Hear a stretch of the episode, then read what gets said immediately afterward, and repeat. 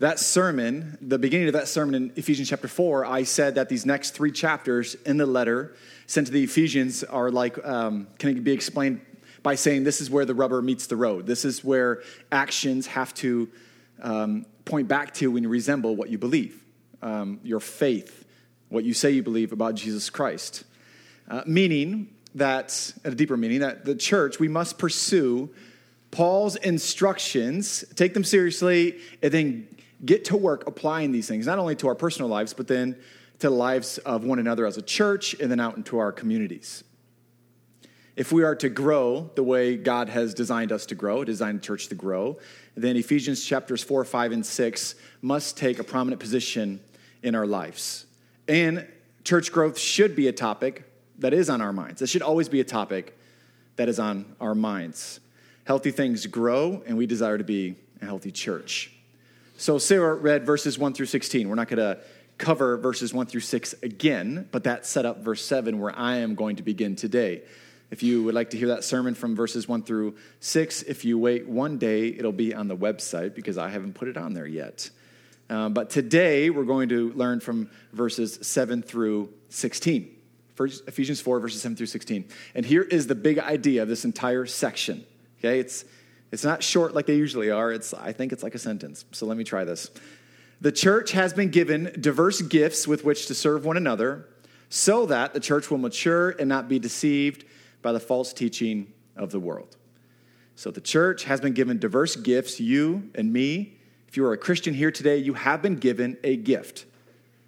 You've been given a spiritual gift, and that gift is for the reason of serving one another. You could use the word minister there, ministering to one another so that we will mature and also not be deceived by false teaching or things that are wrong and are not found in the Bible. So let me begin just by rereading verses, uh, I think it's going to be 7 through 10, verses 7 through 10. Paul says, But grace was given to each one of us according to the measure of Christ's gift. Therefore, it says, When he ascended on high, he led a host, a host of captives and he gave gifts to men. Now, then Paul has this parentheses where he basically is just explaining what he just said. It's kind of ascended, descended, it's a lot of different back and forth here. In saying that he, Jesus, ascended, that means went up, what it, does it mean but that he had also descended into the lower region? So you can't go up unless you first come down. He who ascended is the one who has ascended up far above all heavens that he might fill all things. Here's what Paul is saying Jesus Christ has given to the church a certain measure of gifts. To you, you're the church. If you're a Christian, you are the body of Christ. You are described as the church. You have been given a certain measure of gifts. Each one of us has a specific gift which, which we are called to use to build up the church. Peter, another apostle, another New Testament author, he wrote this in 1 Peter chapter 4 verse 10. As each has received a gift, use it to serve one another as good stewards of God's varied grace. So if you have been given a gift, which we have, get busy using it to serve one another. This is exactly what Paul is telling this church in Ephesus. This young church, once divided culturally, now one in the same spirit, one in Christ, who once were enemies, now they're family, Gentiles, Jews, people who worship statues, people who worship God. Now they're Christian. They have faith in Christ, and they're learning how to become a family, a community. Paul says, use the gifts that Christ has given you to serve one another. This means that each one of us here in Citygate has been given a unique gift from God in order to serve one another and advance his kingdom or to grow his kingdom, the spread of his church, the influence of his truth. Each one of these gifts are diverse, different from one another. So the person you're sitting next to may not even have the same gift as you. And in fact, I would say the expression of your gift is unique only to you and you alone. The expression of your gift that Christ gives to the church is going to be expressed differently through me than it's going to be expressed through you. Like a fingerprint, right? There, everyone has a fingerprint, and your fingerprint isn't like anybody else. That's it. That is your fingerprint. You're welcome. That's all for you. God has chosen give this gift to you, and He expects us to express that gift in our unique way with the way He has created us and designed us in order to support others. The gift is for others. And my gifting will be different than yours, and yours will be different to the person sitting next to you. Now, understanding this, that's what Paul says 7 through 10. Okay, understanding this, there are two reasons why this should move us to obedience in applying this truth to our lives, okay? Two reasons, two big, two big reasons why. We always want to know the reason why, because that actually helps someone move to the next step, doesn't it? Knowing the what or the how doesn't always get us excited, but the reason why is always very important. Here's the reason why. First, if you are not serving one another with your gift, given by Jesus, expressed through you, the church is not growing the way that God has intended the church to grow. That, that should sting just a little bit if you're not involved in any way, shape, or form in advancing God's kingdom. So if you are not busy serving the church in some way with the gifts that you've been given, and we can discuss maybe what your gift is later, that's not the point of the message. Helping you understand what your gift in isn't necessarily what I'm going to do today. But if you are not serving in the local church in some capacity, doing something that you enjoy and that you know you're good at, this church is not growing the way God has intended the church to grow. No one Christian, and here's why no one Christian can replace another Christian. No one person can just make up for the two that are not using their gifts. Everyone has a gift, and we are to use those gifts. It's not like if you do not use your gift to minister to others, someone else is going to pick up the slack and insert their gift. And, you know, they might, but it's not going to be done right most times. You know, um, when we launched the church, I was deferred to a lot because I'm the church planter, I'm the pastor. That's just kind of how it works at times. And I usually told people, I have an opinion about everything. Don't doubt that. I will tell you what I think about everything, but you probably don't really want to hear it because you'll probably do it far better than me. Now, sometimes I failed at that, sometimes I didn't. Everyone has an opinion, and no one else can replace the person sitting next to them. This is exactly why Citygate has been set up in the way it's been set up to get you involved. This is why when we talk about serving, it's not just like we need your energy to get the big machine moving, right? Sometimes we think in corporate America, you're just another, what do they call it, spoke on the wheel, and you don't matter, and you're just pushing a button, but ultimately you don't know why you're there. Sometimes we feel like that at work. Well, in the church, it is not that way. The smallest of tasks or the largest of task is absolutely important to the healthy growth of the church. The last thing we desire to do here at this church is to hire a bunch of professionals who then perform and then invite everybody in to see them perform and then try to get enough money to pay those people to come back and perform. That's not the idea of the church. I really want us to understand that the church is a body with each unique member an arm, a leg, a finger, a nose, an ear designed to support the overall function. That is what God has saved us for. So if you consider City Citygate your home church, you have a gift. Maybe you don't know what it is yet, and that's okay. We're going to figure that out as a family. You have a gift with which and this gift has been given to you in order to minister to those around you.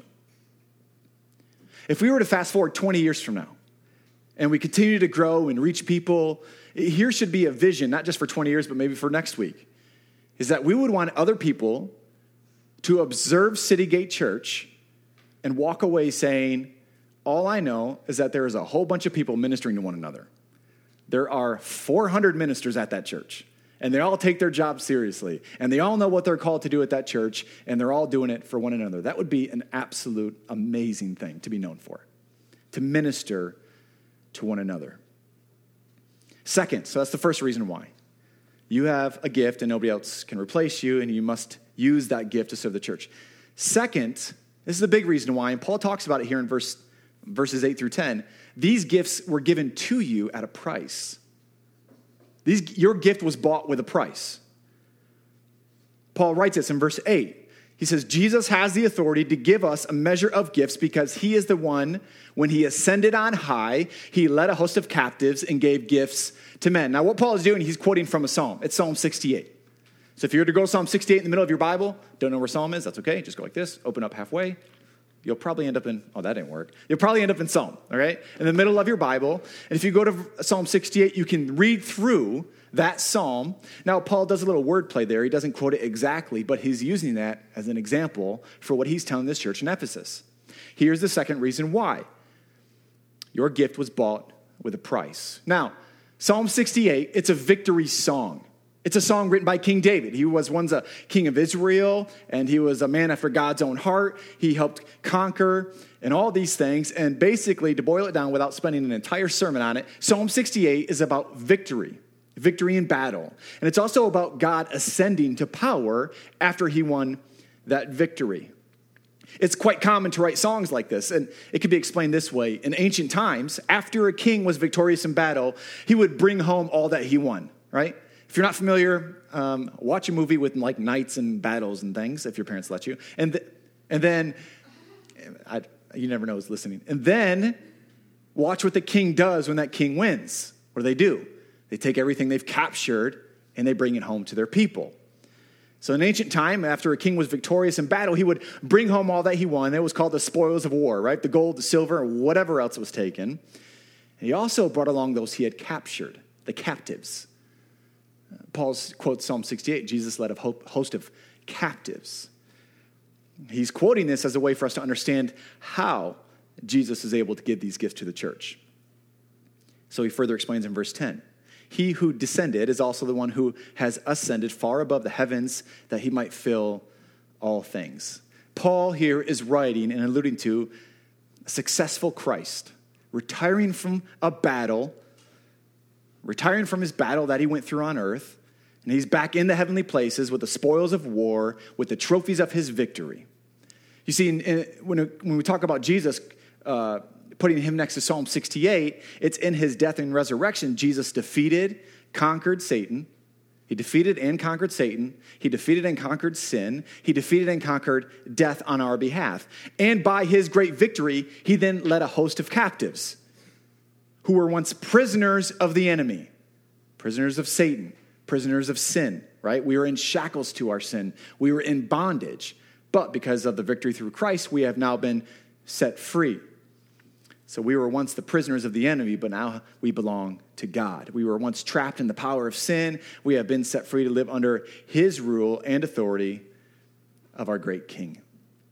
Matthew 28, we read that earlier in the prayer time, records that Jesus has all authority everywhere. He has authority over all things. This entire world is his. In heaven and on earth, Jesus has authority. And when Jesus ascended into heaven, where he actually sits right now at the right hand of God, and what he's doing is he's interceding for you every second of every day. He's telling God, nope, that, that girl's mine, that guy's mine. They have faith in me. My blood covers their sins. Every second of every day, your king is interceding for you. And he also has given us gifts. He has brought back the spoils of war and he gives them out. He doesn't hoard them like an evil king, he gives them out to his people. And he can give these gifts to us because he has won. He has won the decisive battle. Now, to close out this section before we move on, there's a, a little uh, more to go here. There's 11 through 16. I'll get there. Hold on a second.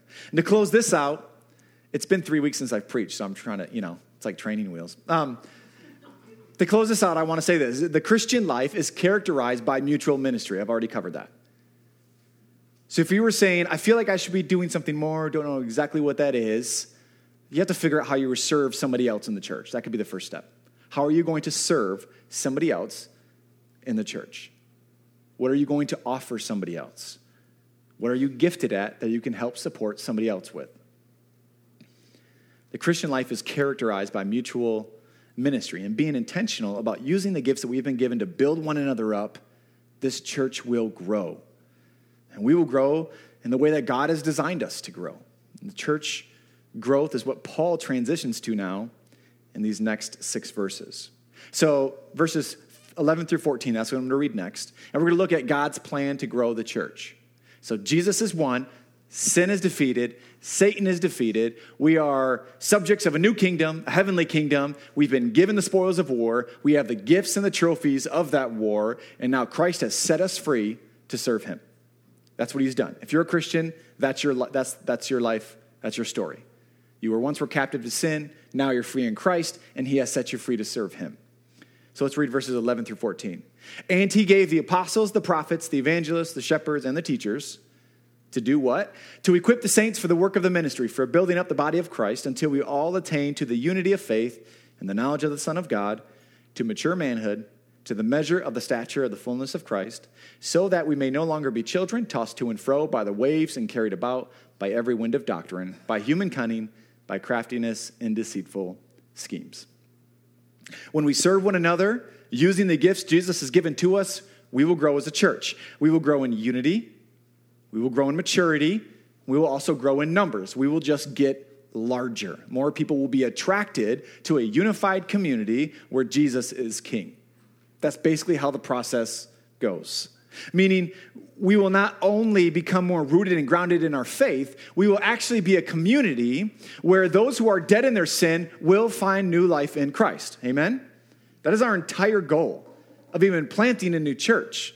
You see, church planting didn't come out of like a split where we were a group of people at a church and they were so dumb at their job, we were that much smarter, so we got to go do it down the road. We didn't plant out of that. We did not plant out of animosity. We didn't plant out of hatred. We started a new church because we wanted to see new people come to faith in Jesus Christ.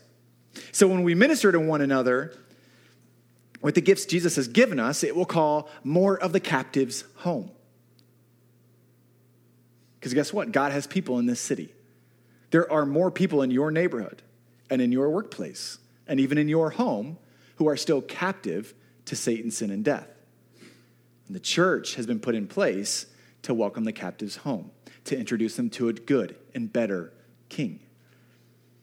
When we grow in unity and maturity, we will free more people from the rule of sin and set them free into a heavenly kingdom. And this is an area of growth we should never forget. Sometimes we don't want to measure so many things because it sets us in the wrong trajectory. We get consumed by the wrong things. It's easy to get consumed by the wrong things as a church. But we count people because people count. People just count. That's what we're in the business of. So we've learned how Jesus is able to get these gifts. He's conquered, he's king, and he loves his people enough to empower them. And now Paul moves on to explaining what some of these gifts are, verses 11 through 14.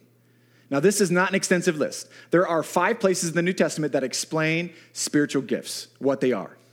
The goal of today is not to explain what every spiritual gift is to the church. We can do that later. We can do that one on one. You can do that with a trusted friend. That could be something we go through separately.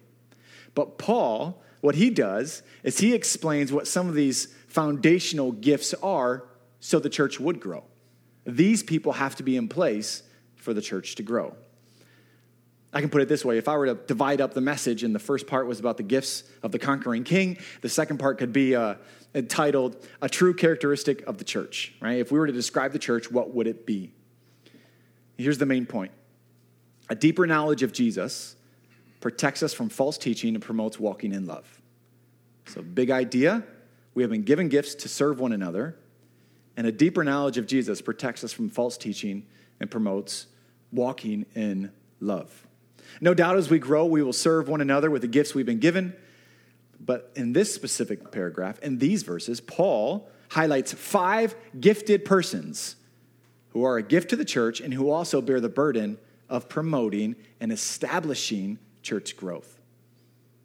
These gifted people are right there the apostles, the prophets, the evangelists, the shepherds, and the teachers. Now, back in chapter 2, two chapters ago, Paul says that God gave to the church the apostles and the prophets as a foundation from which to build his church. So I'm going to talk about each of these gifts, each five gifts. That's what we're going to talk about. I'm going to bucket the apostles and the prophets in one category and the other three in another category. And here's why. I'm going to read for you Ephesians chapter 2. There's already a sermon about this, it was many months ago. Here's what it says verses 19 through 22. So then, you are no longer strangers and aliens. This is talking to the Christians at Ephesus, but you are fellow citizens with the saints and members of the household of God, built on the foundation of the apostles and the prophets Christ Jesus himself being the cornerstone, in whom the whole structure being joined together grows into a holy temple in the Lord. In him you are also being built together into a dwelling place for God by the Spirit. So, first category of gifted people are the apostles and the prophets. And the apostles and the prophets were men of God who served the church by teaching and making clear the word of God. That's basically how you can describe it. It was the apostles' teaching that the early church gathered around. This is what they did when they came together. They broke bread, they worshiped, and they listened to the apostles' teaching. The apostle was a gifted teacher filled with the Spirit to teach his church. It was the apostles' teaching that the early church gathered around, and it's that same teaching we gather around today. And we know that because the apostles' teaching is what is outlined in the New Testament. It's our Bible. One, one quick thing to note before we move on to the next group of gifted people I cannot be more clear than I am right now the way we read and interpret the Bible um, says this that there are no longer apostles and prophets today. There are no longer apostles and prophets today. There are people gifted in the ways apostles and prophets are. Many times, if you have an apostolic gifting, it means you like to, to start things new, to go into a territory where nobody has been. You know, you want to be put out on the edge and you're just going to go for it. A prophet can be um, seen uh, or viewed as somebody who is gifted in preaching or telling people about Jesus. But specifically, the office of the apostle and the prophet, they do not exist today. Now, this is not true for all denominations. Some denominations believe that this office of apostle and prophet still exists, and people are appointed to that office. We, in our church tradition, we do not believe that the Bible teaches that the apostles and the prophets are here today. And here's why there are no new revelations from God, which is what the apostles and the prophets were sent for. There are no new revelations coming from God. There are no longer people who speak for God in a new and fresh way. That's not found already in the Bible. Okay, so if someone comes to you, if you're out in public and you say, Hey, I'm a Christian, and somebody walks up and says, I have a word from God and I like to speak it to you. Now, that could be an okay thing. That could be a really dangerous thing if what they say is not in the Bible at all. That's a demonic thing. That's scary. The apostles and the prophets, with their unique gifts, did not extend beyond their age. And this is significant because we teach here that the focus is on the Bible. So if I ever stand up, this is your test for me, right? Let's say in a year from now I get really weird, okay? And there's like three of you left. And I, because most people leave when people get weird. And, uh, and if I stand up here and I begin to share with you and I start a sermon like this God spoke to me this week and I've never heard it before and I want to share it with you, you should just walk out. You just don't stay at all. Don't even let me get past the first sentence. If we don't ever start the sermon by first reading what we're about to learn from, you should say, hey, why don't we read the Bible anymore? Like, you know, the Bible you're supposed to preach from? So if I ever stand up here and act weird, just leave, okay? And then, like, call the newspaper or something, do an article. So, if I ever stand up here and begin to share with you a fresh revelation from God, a new word, a new command, of which is not found in the Bible, then walk away. Okay, tell me to sit down, demand to hear the word of God and not my word. So, this group of gifted people, they're no longer around. They were used to build up the church. There will be no more books added to our Bibles. I mean, here's just some examples. I mean, this is, this is it. It's called the closed canon. That's the term used for the Bible. Um, God is not going to send another person to say, actually, God just gave me the revelation of Revelation part two, and we should add it. Like, that's not, that's not okay. We don't do that. By the way, which is one of our problems with Islam. Does that make sense? Islam was a fresh revelation from God 600 years after the time of Christ. There's an example. So there's no more revelation from God until the day Jesus himself returns. All right? So the office of the apostle and the prophet are no longer around, but the word of God is. And this is what they gave us, and this is what we learned from. Now, the next group of people the evangelist, the shepherd, and the teacher. This is what their job is. An evangelist is someone who is gifted at making the gospel plain, just making it plain. Some of you here have this gift.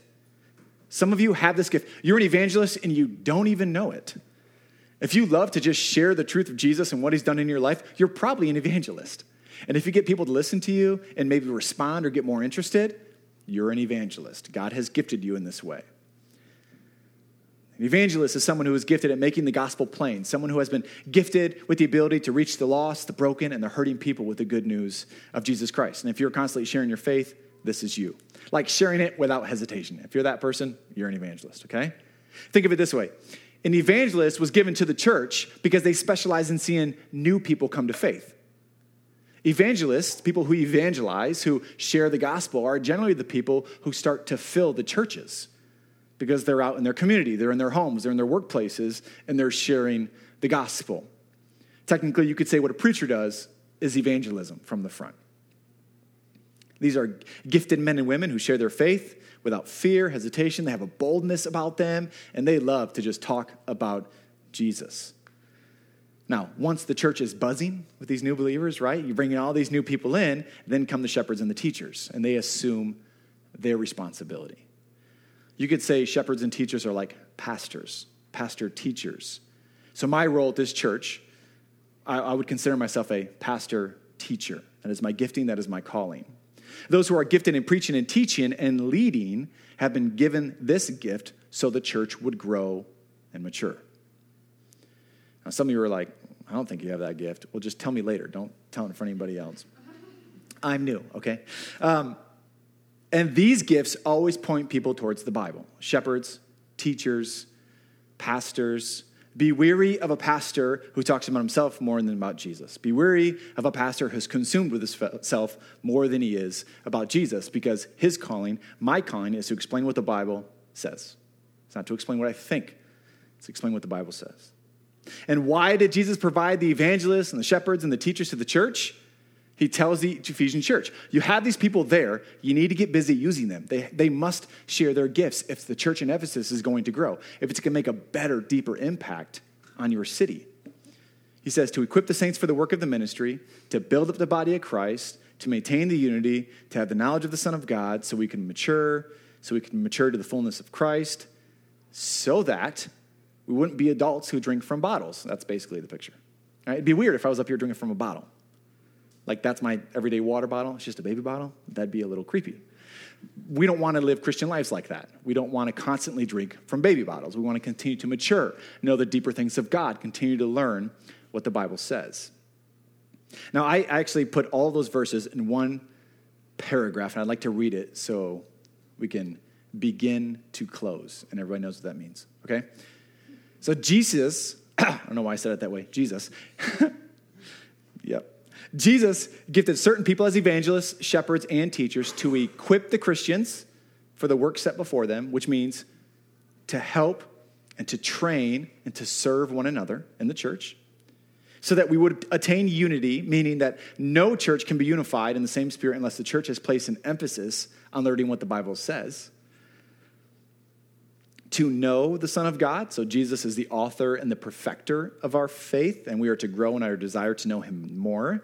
We're also to mature in our faith. So God has not saved us to live in a constant state of childishness. We just talked about that. He desires for us to know the deeper things of God. He desires for the gospel to impact our lives in a more, in a more deeper way. Every shadow, every crevice, the gospel must be applied so that we will no longer be tossed around by every fad, every new popular teaching, everyone who stands up and says they have a word from God. Now, can you imagine the early church not really having the closed canon like we have today? We're, we actually have a great benefit today. And being in Ephesus and somebody just shows up at your gathering and goes, Jesus spoke to me, you'd have to be like, well, uh, maybe they did. We'd have to discern that. We'd have to figure out what they're saying. Just like that, we don't want to be tossed around by every fad, every new teaching. Every book that you pick up written by a Christian author should not be picked up, should not be sold, should be tossed away. A lot of them are new fads, new teachings that are just tossing Christians back and forth, back and forth. And then we get so confused we don't know what to believe. Paul describes these people who teach these things as cunning, deceitful, craftiness, scheming. It's just the work of the devil. So these five gifts build unity, protect us from false teaching, and encourage us to speak the truth in love. And here's where we will begin to end verses 15 and 16. All of what I said has one reason, and this is it. Rather, speaking the truth in love, we are to grow up in every way into Him who is the head, into Christ, from whom the whole body, joined and held together by every joint. Now, the church is called to grow in the likeness of Jesus Christ. That is our that is our decree, that is our goal. We are to resemble the person of Jesus Christ. Okay, that's who we're supposed to look like more and more every day. And this means what Paul is telling this church is that they are to grow in their desire and their ability to speak, to act truthfully, to speak, act, and deal truthfully. So it says there in verse 15, rather speaking the truth in love, if you were to take the original language Paul wrote in, here's what I'll tell you. It could be, um, it could be translated as truthing, right? You know, putting the ing at the end of the word is like a new fad, like adulting, things like that.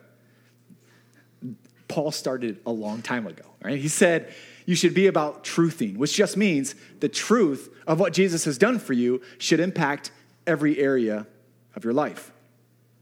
Okay, so the church is called to grow in the likeness of Jesus Christ, which means we're to grow in our desire in our ability to speak and deal and act truthfully.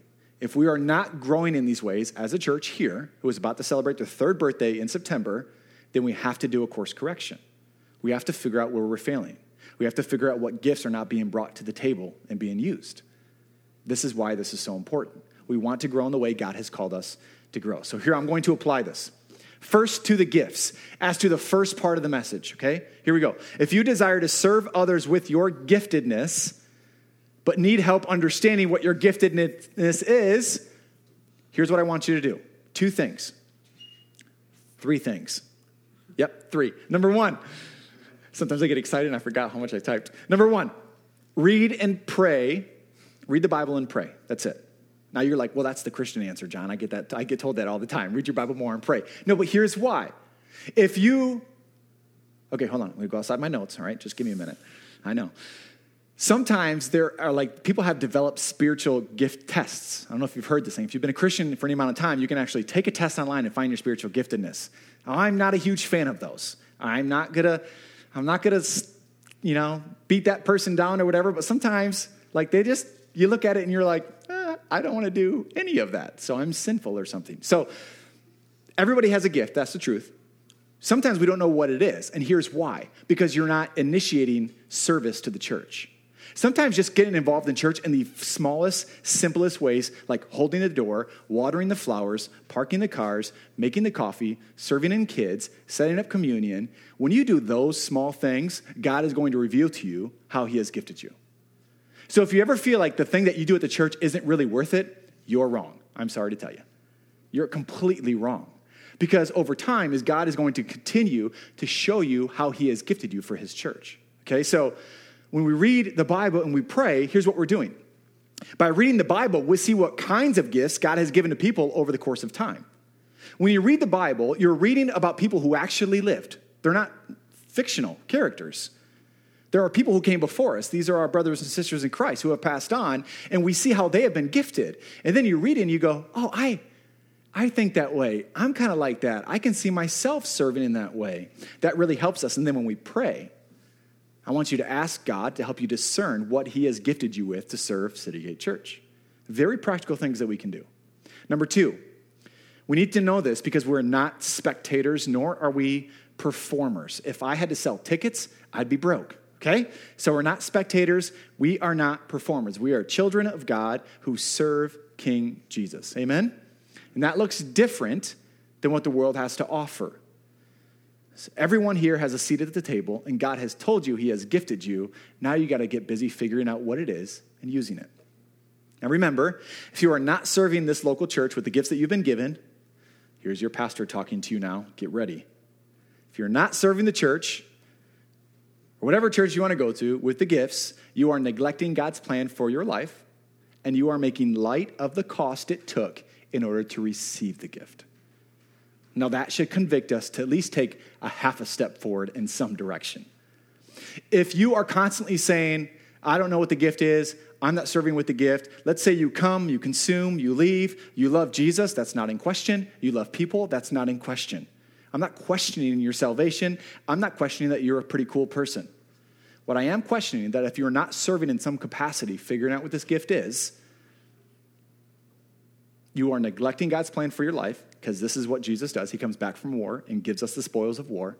And number two, you're making light of what it took for Jesus to actually accomplish his mission and give us his gifts. That's the first three things about the gifts. Now, next, as to growing up in the knowledge, unity, maturity, and love. Okay? If Citygate is going to grow God's way, we are to be about these things. Number one, we must measure personal maturity based on our desire and ability to apply the gospel in every aspect of our life. If you're wondering how mature you are as a Christian, or you're thinking you're immature, you're, you're hoping to get more mature, this is your test. My desire and my ability to apply the news that Jesus Christ died for my sins and set me free to live a life in his new heavenly kingdom to every aspect of my life? Are you applying it to your life? Now, applying the gospel to our life can get really weird because we don't know what to do or where to start. And this just means that the good news of Jesus Christ is to invade every section and shadow of our lives. Nothing is left uncovered. The gospel applies to everything the way you think, the way you act, the way you talk, the way you work, the way you live, spend, spend your free time. Everything is transformed by the gospel. Because when we consider the price that Jesus paid to save us and to gift us, when we realize what it means for Jesus, the eternal Word of God, to descend to earth, to leave his place in glory, to come down and put flesh on, like we are, when we consider what it took for him to do that, to, on, to come to earth, to suffer and die, suffer and die for our sins, we are called to humbly submit to his truth. Forgetting what we think, forgetting what we want, the gospel now calls us to do what he wants.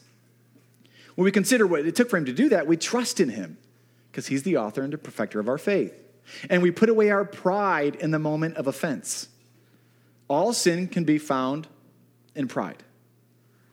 So let me show you one way to apply the gospel to your life. Stop being so offended. Now, some things are hard not to be offended about. I agree. But if you uh, take offense to everything, what you're saying is, my kingdom is being attacked and I don't like it, so I'm going to defend. But this life is not about your kingdom, it's about the kingdom of Christ. So we actually, as a Christian, we should be taking less offense as we mature in Christ. We put away our pride in the moment of offense, displaying grace and mercy and love to the fallen world around us. And now to end with a verse, a couple of verses. I'm going to read from the Apostle John, uh, John 13, verses 34 and 35. I believe these two verses fit with Paul's last two verses about speaking, dealing, and acting truthfully in love. He says, A new commandment I give to you. This is Jesus to his people. A new commandment that I give to you, that you love one another just as I have loved you. You also are to love one another. By this, all people will know that you are my disciples if you love one another. So, above all, above all, the church is to display love towards one another by ministering to one another, using our gifts to serve one another. And this love is found exclusively in the person and work of Jesus Christ. And when this love begins to be built up among us, as Paul says. When it becomes really, really evident in what we're doing, the world will know that we are his body. We are subjects of his kingdom, a place where sinners will find rest. And ultimately, this is what matters.